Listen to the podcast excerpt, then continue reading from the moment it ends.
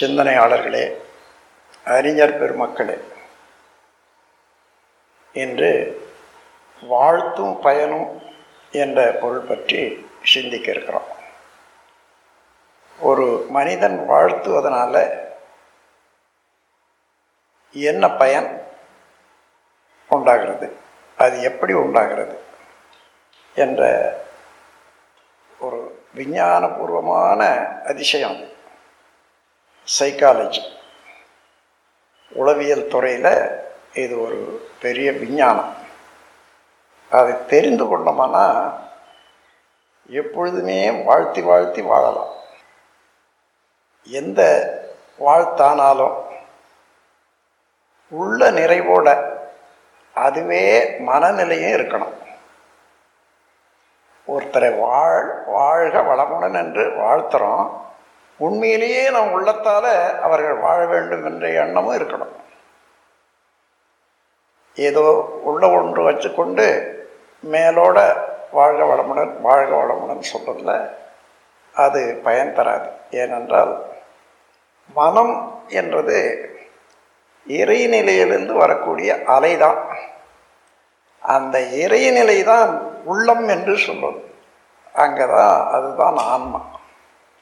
அங்கிருந்தே அது வரணும். அப்போதான் அந்த சொல்லுக்கு வளமும் வலுவும் உண்டு.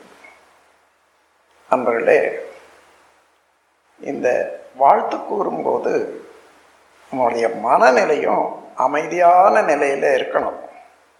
ஆனால் அப்பொழுது வராது. அதற்காக சாதாரணமாக இருக்கிற போதே நம்ம வாழ்க்கையில் பழகிக்கொள்ளணும். உதாரணமாக நாம் புலன்களை உபயோகித்து வாழ் வாழ்க்கையை நடத்துகிறோம் அஞ்சு புலன்களை உபயோகித்து தான் வாழ்க்கையை நடத்துகிறோம் அப்போல்லாம் நமக்கு மன சுழல் அலை இருக்குது அது பதினாலிருந்து நாற்பது வரைக்கும் ஓடும். அதை மென்டல் ஃப்ரீக்குவன்சி என்று சொல்வார்கள்.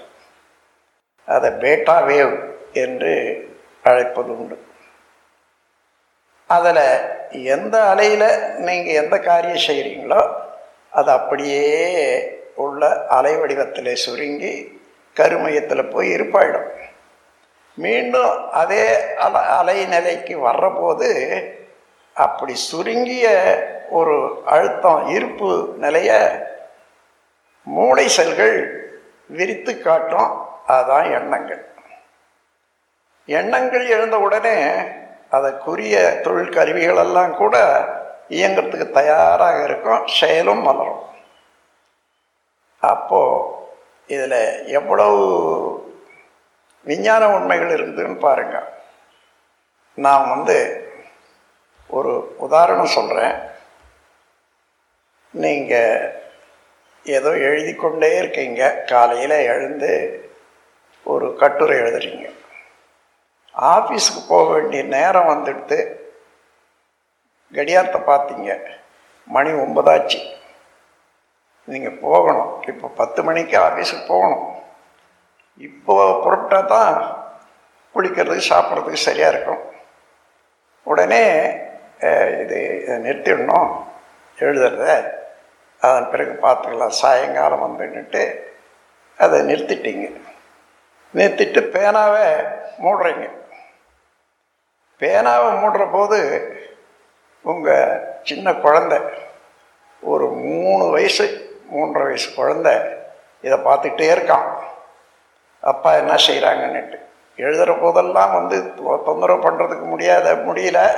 கொஞ்சம் தொலைவாக பார்த்துட்டு இருக்கான்.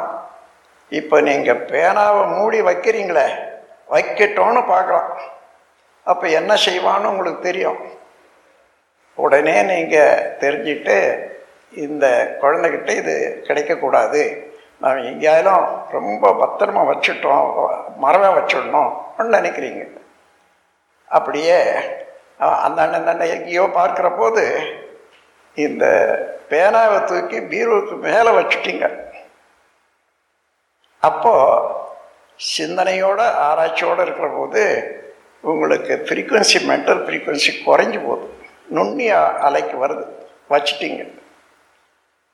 அதன் பிறகு திடீர்னு போகணும். போய் குளிச்சுட்டு சாப்பிட்டுட்டு நீங்கள் ஆஃபீஸுக்கு போக போகிறீங்க அந்த சமயத்தில் டேபிள் மேலே பேனை பார்க்குறீங்க பேனா இல்லை. ஜேபில் பார்க்குறீங்க இல்லை. ஆனால் பேனா எங்கே வச்சேன்? பேனா எங்கே வச்சேன்? அன்னுட்டு சிறிது நேரம் தடமாட்டம் இருக்கிறது. நீங்கள் தான் வச்சிங்க. ஆனால் ஏன் மனது வரலன்னா அப்போது சுமார் இருபத்தி ரெண்டு சைக்கிளில் உங்கள் மனம் ஓடிக்கிட்டு இருந்தது. அந்த சமயத்தில் அந்த பேனாவை இங்கே கொண்டு போய் வச்சுட்டீங்க. ஆனால் இப்போ அவசரம். சீக்கிரமாக போகணும்னு அவசரப்படுறீங்களா இல்லையா? அது துரிதமாக மனச்சுழல் விரைவு அதிகமாக போச்சு. இப்போ இருபத்தொம்பது முப்பதுக்கு வந்துடுது. அந்த நேரத்தில் பார்க்குறீங்க இதுக்கு அதுக்கு ஒத்து வரல. அதனால் அந்த சமயத்தில் அந்த எண்ணம் அதாவது அங்கே பதிவான எண்ணம் வெளிக்காட்டலை. சரின்னுட்டு வீட்டுக்கு போ அதாவது ஆஃபீஸ் போய்ட்றீங்க. ஆஃபீஸில் ஏதோ வேலை செய்துக்கிட்டே வரும்போது திடீர்னு ஓ பேனாவை நான் வந்து பீருக்கு மேலே இல்லையோ வச்சேன் நினைக்கிறீங்கள அது எப்படின்னா அப்போ தானாகவே மனம் அலைகள் மாறிக்கொண்டே இருக்கிற போது அந்த அலை வருது. அதை தேடி விட்டுட்டீங்களே? அதனால் அந்த அலையில் உடனே எடுத்து காட்டுது இப்படி தான் நாம் எந்த செயல் செய்தாலும் அந்த செயலுக்கு உரிய முறையில் நமக்கு மனச்சூழல் அலை அமையும். அதுக்கு தகுந்தவாறு அந்த அலை வடிவத்தில் உள்ள எண்ண அலைகள் சுருங்கி அதாவது கம்ப்ரெஷன் சொல்லுவாங்க. அழுத்தம் பெற்று கருமையத்துக்கு போயிடுது. இப்போ அதே போல நாம் சாதாரணமாக ஒருத்தருக்கு வாழ்த்துறோம். அந்த வாழ்த்தும் போது நம்முடைய எண்ண அலை எந்த நிலையில் இருக்கிறது என்றது இப்போ நமக்கு சாதாரணமாக தெரியாது. ஆனால் ஒவ்வொருவருக்கும் எவ்வளவு அக்கறையோடு வாழ்த்துறாங்களோ? அதற்கு தகுந்தவாறு அந்த மாதிரி வாழ்த்தி வாழ்த்தி பழகி இருக்கக்கூடிய பழக்கத்துக்கு தகுந்தவாறு மன அலச்சுழல் விரைவு குறைவாக இருக்கும். குறைவாக இருக்குதுன்னு சொன்னால் இறைநிலையோட நெருங்கி இருக்கும். இறைநிலையோட நெருங்கி இருக்கிற போது ஒன் டூ த்ரீ அதாவது ஒன்றுலேருந்து மூன்று வரையில் ஒரு சு சுழல் விரைவு இருக்கும். அந்த நேரத்தில் பிரபஞ்ச ரகசியங்களெல்லாம் கூட தெரியும். சாதாரணமாக மனிதனுக்கு அது இது பயிற்சியாளர்களுக்கு வரும்போது விழிப்பு நிலையில் இருக்காங்க. ஆனால் சாதாரண ஒரு மனிதனுக்கு அந்த ஒன் டூ த்ரீ என்னட்டு வந்தால் கோமா ஸ்டேட் எனக்கு ஒன்றுமே தெரியாது. மயங்கி கிடப்பாங்க. அத்தகைய நிலையில் நிலையில் கூட தவம் செய்து பழகி கொண்டவங்க அந்த விழிப்பு நிலையிலேயே இருக்கிறதுனால அவ்வளோ ஆழமான நுட்பமான விஷயங்களை எல்லாம் உள்ள அதாவது உள் மனதில் காட்சியாக காணக்கூடிய ஒரு அதிர்ஷ்டம் இருக்கிறது அவர்களுக்கு. அந்த முறையில் உணர்வதெல்லாம் தான் இன்ட்யூஷன்னு சொல்கிறது இறைநிலையே அங்கே உள்ளது உள்ளவாறு மனித மனதுக்கு உணர்த்தும். ஆகவே அந்த முறையில் பழகி கொண்டவர்கள் அதை அடிக்கடி வாழ்த்தி வாழ்த்தி பழக பழக பழக இந்த மன அலைச்சூழலை விரைவு குறைந்து ஒரு நல்ல நுட்பமான நிலைக்கு வரும். அப்படி வரும்போது மனம் நிலை எப்படி இருக்கும் அப்படின்னு பார்த்தா மனநிலை வலுவுடையதாக இருக்கும். எண்ணங்கள் வலுவுடையதாக இருக்கும். அதாவது செறிவு பெற்ற மன அலை அதில் நீங்கள் நினைக்கிறபடி நடக்கிறது நினைக்கிறதெல்லாம் சரியாக நினைக்கிறது அப்படியெல்லாம் உண்டாகும். அதே போல் நாம் ஏதாயிலும் ஒருத்தருக்கு சொல்கிறோம் சொன்னால் அந்த சொல்லுக்கு இறைநிலையோடு நெருங்கிய வார்த்தையெல்லாம் பலிக்கும். அதனால்தான் தவம் செய்கிறவர்களை வந்து நீங்கள் யாரும் தொந்தரவு கொடுக்கக்கூடாதுன்னு சொல்கிறது அதுக்காக தான் அவர்கள் அவங்க சாபம் கொடுத்தாங்கன்னா பலிக்கும். அதனால் நீங்கள் அவர்களை போய் தொந்தரவு பண்ணக்கூடாதுன்னு சொல்லுவாங்க. காரணம் ஒன்றும் இல்லை. மனம் வலுவுடையவர்கள். ஆனால் உண்மையிலேயே அதுக்கு ஏற்றவாறு குணமும் அவர்களுக்கு உயர்ந்திருந்தால் சவிக்க மாட்டாங்க. ஆனால் குணமும் உயர்ந்து மனநிலையும் சுருங்கி வர்றது அது தவத்தினாலேயும் அது தன்னிலை விளக்கத்தினாலேயும் பிரம்மஞானம் என்ற மு- அறிவின் முழு பேற்றாலையும் தான் வரும். ஆகவே சாதாரணமாக நாமெல்லாம் இப்போ தவம் செய்கிறோம் தவம் செய்கிற போது பதினாலிருந்து நாற்பது வரைக்கும் ஓடிக்கிட்டே இருக்கக்கூடிய நமது எண்ணம் ஆக்கின தவத்தில் போகும்போதே ஆல்ஃபா வேவ் அமைதி அலைன்னு வந்துடும் அமைதி அலைன்னு சொன்னால் எட்டுல இருந்து பதிமூணு ஒரு செகண்டுக்கு ப நா- பதினாலுலேருந்து நாற்பது வரைக்கும் இருக்கிறது எவ்வளோ வேகம் இருக்குன்னு பாருங்கள் இதில் எட்டுலேருந்து பதிமூணுக்கு வந்துடும். அப்போது அந்த அமைதியில் தான் சிந்தனையோடு தெளிவோடு நாம் விஷயத்தை பேச முடியும் சொல்ல முடியும் எந்த செயலும் செய்ய முடியும். அதே இன்னும் பிரபஞ்ச ச காந்த சக்தி அதையே நினைச்சு தவம் செய்கிறீங்க அதாவது சக்திகளை தவம். அப்போ நாலுலேருந்து ஏழு வரைக்கும் ஓடும். ரொம்ப அற்புதமான நுணுக்கமான விஷயங்களெல்லாம் புரிந்து கொள்ளக்கூடிய சக்தி அங்கே தான் உண்டாகும். அதற்கு மேலே துரியாதீத தவம். செய்கிறோன்னு வச்சுக்கா அதாவது இறைநிலை தவம். அப்போ ஒன்றுலேருந்து மூணு வரைக்கும் வரும். ஆனால் எல்லாருக்கும் வருதுன்னும் நிலைக்குதுன்னுட்டும் இல்லை. சிலருக்கு வரும். வந்த உடனே அந்த நிலையிலே இருந்து பழக்கம் இல்லாதனால வேறு நிலையில் பழகி இருக்கமே அங்கே திடீர்னு ஜம்ப் பண்ணும். அதை குதிக்கிற மாதிரி இருக்கும். ஆனால் பழகி பழகி இருக்கிற போது நல்லதே செய்து பழகிற போது உணர்ச்சி வேகமான செயல்கள்லேருந்து நம்ம மீட்டுக்கொள்கிற போது சினம் கவலை முதலியவைகளில் இருந்து விடுபட்டு வர்ற போது நம்முடைய மன அலைச்சூழல் அமைதியாக இருக்கும். அதனால் அந்த சமயத்தில் இப்போ தவம் செய்கிறோம் தவம் செய்கிற போது கிட்டத்தட்ட நீங்கள் ஆக்கின தவம் செய்யலாம் துரிய தவம் செய்யலாம். இன்னும் துரியாதீதம் செய்யலாம். எப்படி இருந்தாலும் இந்த பதினாலுலேருந்து நாற்பதை தாண்டி வந்துட்டோம். பதினாலுலேருந்து நாற்பது வரைக்கும் இருக்கிற போது அங்கே தானே உலக வாழ்க்கையில் எல்லா செயல்களும் செய்கிறோம் அதுலேயே அந்த எண்ணங்களே தான் அப்பொழுது வரும்.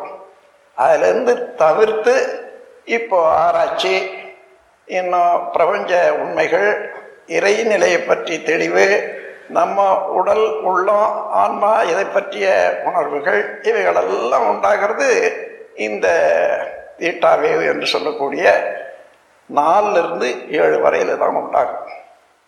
ஆகவே அந்த மாதிரி தவம் செய்து முடிக்கிறீங்க. முடித்த பிறகு என்ன சொல்கிறோம் நீங்களெல்லாம் எல்லாரும் சங்கல்பம் வாழ்த்துன்னு சொல்கிறோம் சங்கல்பம் என்றாலும் வாழ்த்து என்றாலும் இன்னும் ப்ரேயர் என்னாலும் எல்லாம் ஒன்று தான் அதாவது நல்லதே நினைக்கிறது. நமக்காக நினைக்கிற போது அதை ஒரு சங்கல்பம்னு சொல்கிறோம் அல்லது இப்படி நினை இப்படி நடக்கணும்னு நினைக்கிற போது அது சங்கல்பம்னு சொல்கிறோம் ஆண்டவனே எனக்கு அது கொடுன்னு சொல்கிற போது அது வேண்டுதல்னு சொல்கிறோம் அதனால் எப்படி இருந்தாலும் அது ஒன்று தான் ஆகவே இப்போ சங்கல்பம் அல்லது வாழ்த்துன்னு சொல்கிறோம் என்ன சொல்கிறோம் முதல்ல? முதல்ல அருட்பேராற்றல் கருணையினால் உடல் நலம் நீளாயுள் நிறை செல்வம் உயர் புகழ் மெஞ்ஞானம் ஓங்கி வாழ்வேன் சங்கல்பம். அந்த சங்கல்பம் போடுற போது உடலில் உள்ள ஜீவகாந்த சக்தி அவ்வளவும் இதை ரிஃப்ளெக்ட் பண்ணுது. அதாவது அதே ஒலிக்குது. அதனால் எல்லா செல்களும் இதை ஒலிக்க ஆரம்பிக்குது. பிறகு பிறகு நீங்கள் சும்மா இருக்கிற போது கூட ஏதேனும் செய்து வச்சா அது நினைவு பாருங்க சும்மா இருக்கிற போது அதே போல் இந்த சங்கல்பத்துக்குரிய செயல்களும் அதனுடைய பலனும் கூட சாதாரண காலத்தில் வரும். அப்போது நீங்கள் உங்களை பற்றிய இப்படி தான் இருக்கணும்ன்றதை வகுத்து வச்சுக்கொண்டு பல தடவை சொல்ல சொல்ல சொல்ல அதுவாகவே பலன் கிட்டும்.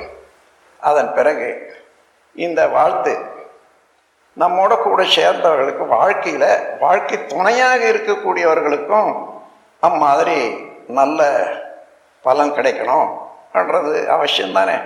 அதனால் வாழ்க்கை துணைவரை நினச்சி ஆணாக இருந்தாலும் பெண்ணாக இருந்தாலும் சரி அவர்களை மனதில் கொண்டு வந்து வாழ்க வளமுடன் வாழ்க வளமுடன் என்று வாழ்த்துறோம். அதனால் இந்த வாழ்க்கை துணை என்ற போது நீங்கள் பிறந்த போதே நீண்ட காலத்தொடராக வந்த கருமையத்தில் சில பதிவுகளெல்லாம் இருக்குது சிலதெல்லாம் கழிய வேண்டியதாக இருக்குது புதுப்பிக்க வேண்டியதாக இருக்குது இறைநிலை அடைய வேண்டிய எண்ணங்கள் இருந்து அவைகளை நல்ல முறையில் முடித்து கொள்றதுக்கு தக்க ஒரு துணையை தான் இறையாற்றல் ஒவ்வொருவருக்கும் ஆணுக்கு பெண்ணும் பெண்ணுக்கு ஆணும் சேர்த்து வைக்குது. சாதாரணமாக இவனா விரு விருப்பப்பட்டு எடுத்துக்கொள்ளான்றதுக்கு இல்லை. அவரவர்களுடைய வினைப்பயனுக்கு தகுந்தவாறு வினைப்பதிவுக்கு தகுந்தவாறு தான் கணவனோ மனைவியோ வாய்க்கிறது. அது உண்டு. அது இறைநிலையினுடைய ஒரு தொடர் இயக்கத்தில் தானாகவே அதை தேர்ந்தெடுத்து கொண்டு சேர்த்து வைக்குது. இருக்கிற போது அந்த நம்முடைய கணவனோ மனைவியோ என்ன நினைக்கணும்? என்னுடைய தேவையெல்லாம் அதாவது கருமையத்தில் உள்ள இருப்பெல்லாம் சரிப்படுத்தி தூய்மைப்படுத்தி நான் முழுமையாக என்னை வடிவம் எடுத்துக்கொள்றதுக்கு அறிவில பூரணம் பெறுவதற்கு எனக்கு இறைவனையே தந்த வரப்பிரசாதம் தான் என்னுடைய வாழ்க்கை துணைவை என்று ஏற்றுக்கொண்டு அதே போல அவர்கள் வாழ வேண்டும். வாழ்க வளமுடன் வாழ்க வளமுடன் என்று வாழ்த்தணும். அதன் பிறகு அடுத்தது என்ன சொல்கிறோம் குழந்தைகள் இருந்தால் அவர்களையும் ஒவ்வொருவராக நினைந்து வாழ்த்த வேணும் ஏனென்றால் நம்முடைய வினைப்பயனாக வந்தவர்கள் தான் குழந்தைகள். அதில் நல்லது கெட்டது இருக்கும். அந்த கெடுதலெல்லாம் நீங்கி அவர்கள் நல்லவர்களாக வாழ வேணும் என்ற எண்ணத்தோடு தினந்தோறும் ஒரு தடவை வாழ்த்தி வந்தீங்கன்னா அந்த குழந்தைகளெல்லாம் நல்ல நிலவை அடைவார்கள். அதற்கு மேலாக நமது நன் உடன் பிறந்தவர்கள். உடன் பிறந்தவர்களுக்கு ஏன் வாழ்த்தணும்? அவர்கள்லாம் தனித்தனியாக தானே வாழ்கிறாங்கன்னு நினைக்கலாம் நீங்கள் ஆனால் எப்போ பிறந்தாங்க? அவங்க எப்போ பிறந்தாங்க? நாம் எப்போ பிறந்தோன்னு பார்த்தீங்கன்னா ஒரு அஞ்சு வருஷம் ஆறு வருஷம் வித்தியாசத்தில் இருக்கும். அதுக்கு முன்னே கரு அமைப்பின் மூலமாக எத்தனையோ தலைமுறைகளாக வந்த பதிவுகள் இருந்த எல்லாருக்கும் ஒன்று தான் பெண்ணாக இருந்தாலும் சரி அக்கா தங்க அண்ணன் தம்பி யாராக இருந்தாலும் நாம் எல்லாருக்கும் அந்த கருவமைப்பு பதிவு ஒன்றாகவே இருக்கும். அதனால் நாம் தூய்மை அடைகிற போதே அவர்களும் தூய்மை அடையட்டும். என்று நினைந்து வாழ் வாழ்த்த வேணும் என்றதுதான் சகோதர சகோதரிகளை வாழ்த்தணும் என்றது. அதன் பிறகு நெருங்கிய நண்பர்களை வாழ்த்தணும். நெருங்கிய நண்பர்கள் சும்மா வரமாட்டாங்க. நம்முடைய வினைப்பயனுக்கு தகுந்தவாறு தான் நல்ல நண்பர்கள் அமையதும் அதே போல் தீய நண்பர்கள் அமையறதும் கூட. அதனால் எப்படியோ அமைந்த அமைந்திருக்கிறாங்கன்னு சொன்னால் அது நம்முடைய நன்மைக்குரிய பேரு என்று எண்ணிக்கொண்டு நெருங்கிய நண்பர்களை ஒவ்வொருவராக நினைந்து வாழ்த்தி கொள்ளணும். அதன் பிறகு தினசரி வாழ்க்கையில் எத்தனை பேர் உதவி செய்கிறாங்க மேலாளர்கள் நீங்கள் காரிய காரியாலயத்தில் வேலை செய்யலாம். மேலாளர்கள் இருப்பாங்க. உங்களுக்கு உதவியாளர்களும் இருப்பாங்க. மற்றவர்களும் இருப்பாங்க. அவர்களெல்லாம் நினைந்து ஒவ்வொருவராக வாழ்த்தி வந்தால் காரியாலயங்களில் சுமூகமாக வேலை நடக்கிறதுக்கு உங்களோட ஒத்துழைக்கிறதுக்கு அவர்களுக்கு நீங்கள் ஒத்துழைக்கிறதுக்கு அந்த மாதிரி இணக் இணக்கமான சூழ்நிலை அமையும். அதனால் தினசரி வாழ்க்கையில் ஈடுபட்ட எல்லாரையும் வாழ்த்தி கொள்ள வேண்டியது. அதன் பிறகு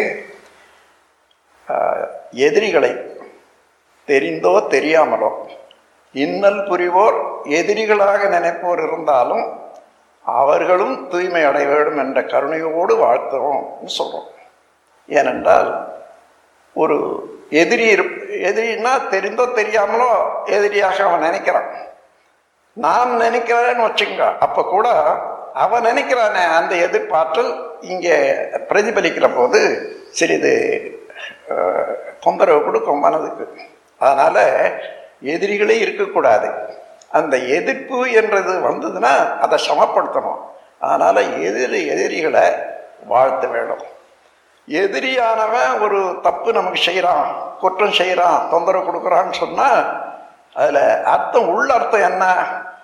நான் ஏதோ சில தவறுகள் செய்திருக்கேன் அந்த பதிவுகள் என்னாண்டே இருக்கிறது அது இப்போ போக வேண்டிய காலம் வந்துடுது.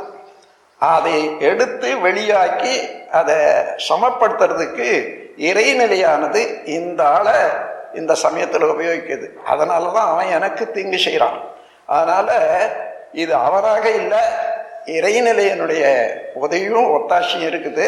அதனால் அவன் வாழ வேண்டும் என்று எண்ணினா நம்மிடத்துல அவன் தீங்கு செய்கிறானே என்ற எதிர்ப்போ கவலையோ அல்லது அந்த மன உளைச்சலோ இல்லாத தூய்மையான மனமாக அமையும். அதற்காக மற்றவர்களையும் அதாவது எதிரிகளையும் வாழ்த்தணும். எதிரிகளை வாழ்த்துற அளவுக்கு நாம் மனம் உயர்ந்து போச்சுன்னு வச்சுங்க அப்படியே பழகிக்கொள்ளணும் ஆனால் எந்த இடத்துலையும் எதிரிகளே இல்லை. ஒரு மனிதனுடைய வாழ்க்கையில் ஒரு நல்லதோர் பொக்கிஷம் தனம் திரவியம் இருக்கிறது என்று சொன்னால் எத்தனை நல்லவர்கள் நண்பர்கள் இருக்கிறாங்க என்று பார்த்தீங்கன்னா அதுதான் ஒரு பெரிய பொக்கிஷம். அதே போல் எத்தனை எதிர்ப்பு செய்யக்கூடிய எவ்வளோ பேர் இருக்காங்கன்னு பார்த்தா அதுதான் நம்முடைய நஷ்டம். அதனால் அந்த எதிர்ப்பெல்லாம் நீக்குவதற்கு வாழ்த்தி வாழ்த்தி வாழ்த்தி வாழ்த்தி எதிரிகளை ந- நலம் பெறச் செய்யலாம். அவர்கள் நமக்கு உதவியாகவே இருக்க செய்யலாம். அதனால் எதிரிகளையும் வாழ்த்தணும். இந்த வாழ்த்துதலுக்கு மன அலை இருக்கிறதே அது எப்பேற்பட்டதுன்னு நினைக்கிறீங்க? இறைநிலையும் அதிலிருந்து விண்ணிலிருந்து இருந்து வந்த அலையும் சேர்ந்து தானே காந்த அலையாக இருக்குது அந்த காந்த சக்தியினுடைய திணிவு தான் கருமையமாகிறது யாருக்கும். அந்த கருமையத்தில் இருந்து தானே இந்த எண்ண அலைகள் அதாவது ஏதோ பேசுகிறீங்க எடுக்கிறீங்கன்னா வருது. அதை தூய்மையாக நீங்கள் எந்த மாதிரி பக்குவப்படுத்தி வச்சுருக்கீங்களோ அந்த அளவுக்கு பயன் தரும். அது தத்துவ ஞானிகள் வெள்ளம்னு சொல்லுவாங்க. அந்த கருமையமும் அதற்கூடிய அலையும். வெள்ளம் வெள்ளுன்னா தூய்மையானது. அம் என்றால் இறைநிலையும் அதனுடைய அலையும் சேர்ந்த பிரணவ பொருள். முற்காலத்திலெல்லாம் இந்த காந்த சக்தியை பிரணவ பொருள் என்று சொன்னாங்க. இப்போ விஞ்ஞானம் வளர்ந்ததுனால அதை காந்தம்னுட்டு நேரடியாக சொல்கிறோம் அதனால் அந்த ஜீவகாந்த சக்தி அத்தகைய பேராற்றல் பெற்றது. இறையினிலேயே அதோடவே இணைந்து கொண்டு நாம் பேசும்போது மன மனம் என்ற அளவில் அலையாகவும் அடித்தளத்தில் இறைநிலையாக இருப்பதனால அது நீங்கள் என்ன நினைக்கிறீங்களோ அப்படி நடக்கும். ஆனால் அந்த ஃப்ரீக்குவன்சி தான் அங்கே வேண்டியது. மன அலைச்சூழலை தவத்தினால ஆராய்ச்சினால நல்லதே செய்து செய்து செய்து செய்து அந்த மன அலைச்சூழலை நுண்மையாக்கி கொள்ள வேண்டியது. அந்த பழக்கம் இருக்குமையானால் நீங்கள் சாதாரணமாக ஒரு இடத்துல போனாலும் உங்களெண்ட இருந்து வீசக்கூடிய அலை மற்றவர்கள் வேலை படுற போதே அவர்களெல்லாம் உங்களுக்கு ஒத்துழைப்பாங்க. இது யாரோ தெரியுங்க அவங்களுக்கு தெரியாதையே கையெடுத்து கூட கும்பிடுவாங்க. உங்களுக்கு ஒரு ஆச்சரியமாக இருக்கும். இது எல்லாம் சாதாரணமாக அனுபவத்தில் பார்க்கலாம் என்று கூறி எப்பொழுதும் வாழ்த்துக்கு நல்ல பயனுண்டு இது என்னுடைய அனுபவத்தில் பல சந்தர்ப்பங்களை பார்த்துருக்கேன். வாழ்த்தி வாழ்த்தி வாழ்த்தி எத்தனையோ பேர் அவங்களுடைய சிக்கலெல்லாம் தீர்ந்து போகிறத நான் நேரடியாக பார்த்துருக்கேன். நீங்களும் வாழ்த்துங்க வாழ்த்தி பயனை காணுங்க. அதன் பிறகு நீங்கள் மற்றவர்களுக்கும் சொல்லிக் கொடுங்க. எப்பொழுதும் நிம்மதியாக வாழுங்கள் என்று கூறி இந்த உரையை இதோடு நிறைவேற்றுகிறேன் நம் கடமை அறவாழ்வின் நாட்டத்தே சிறக்க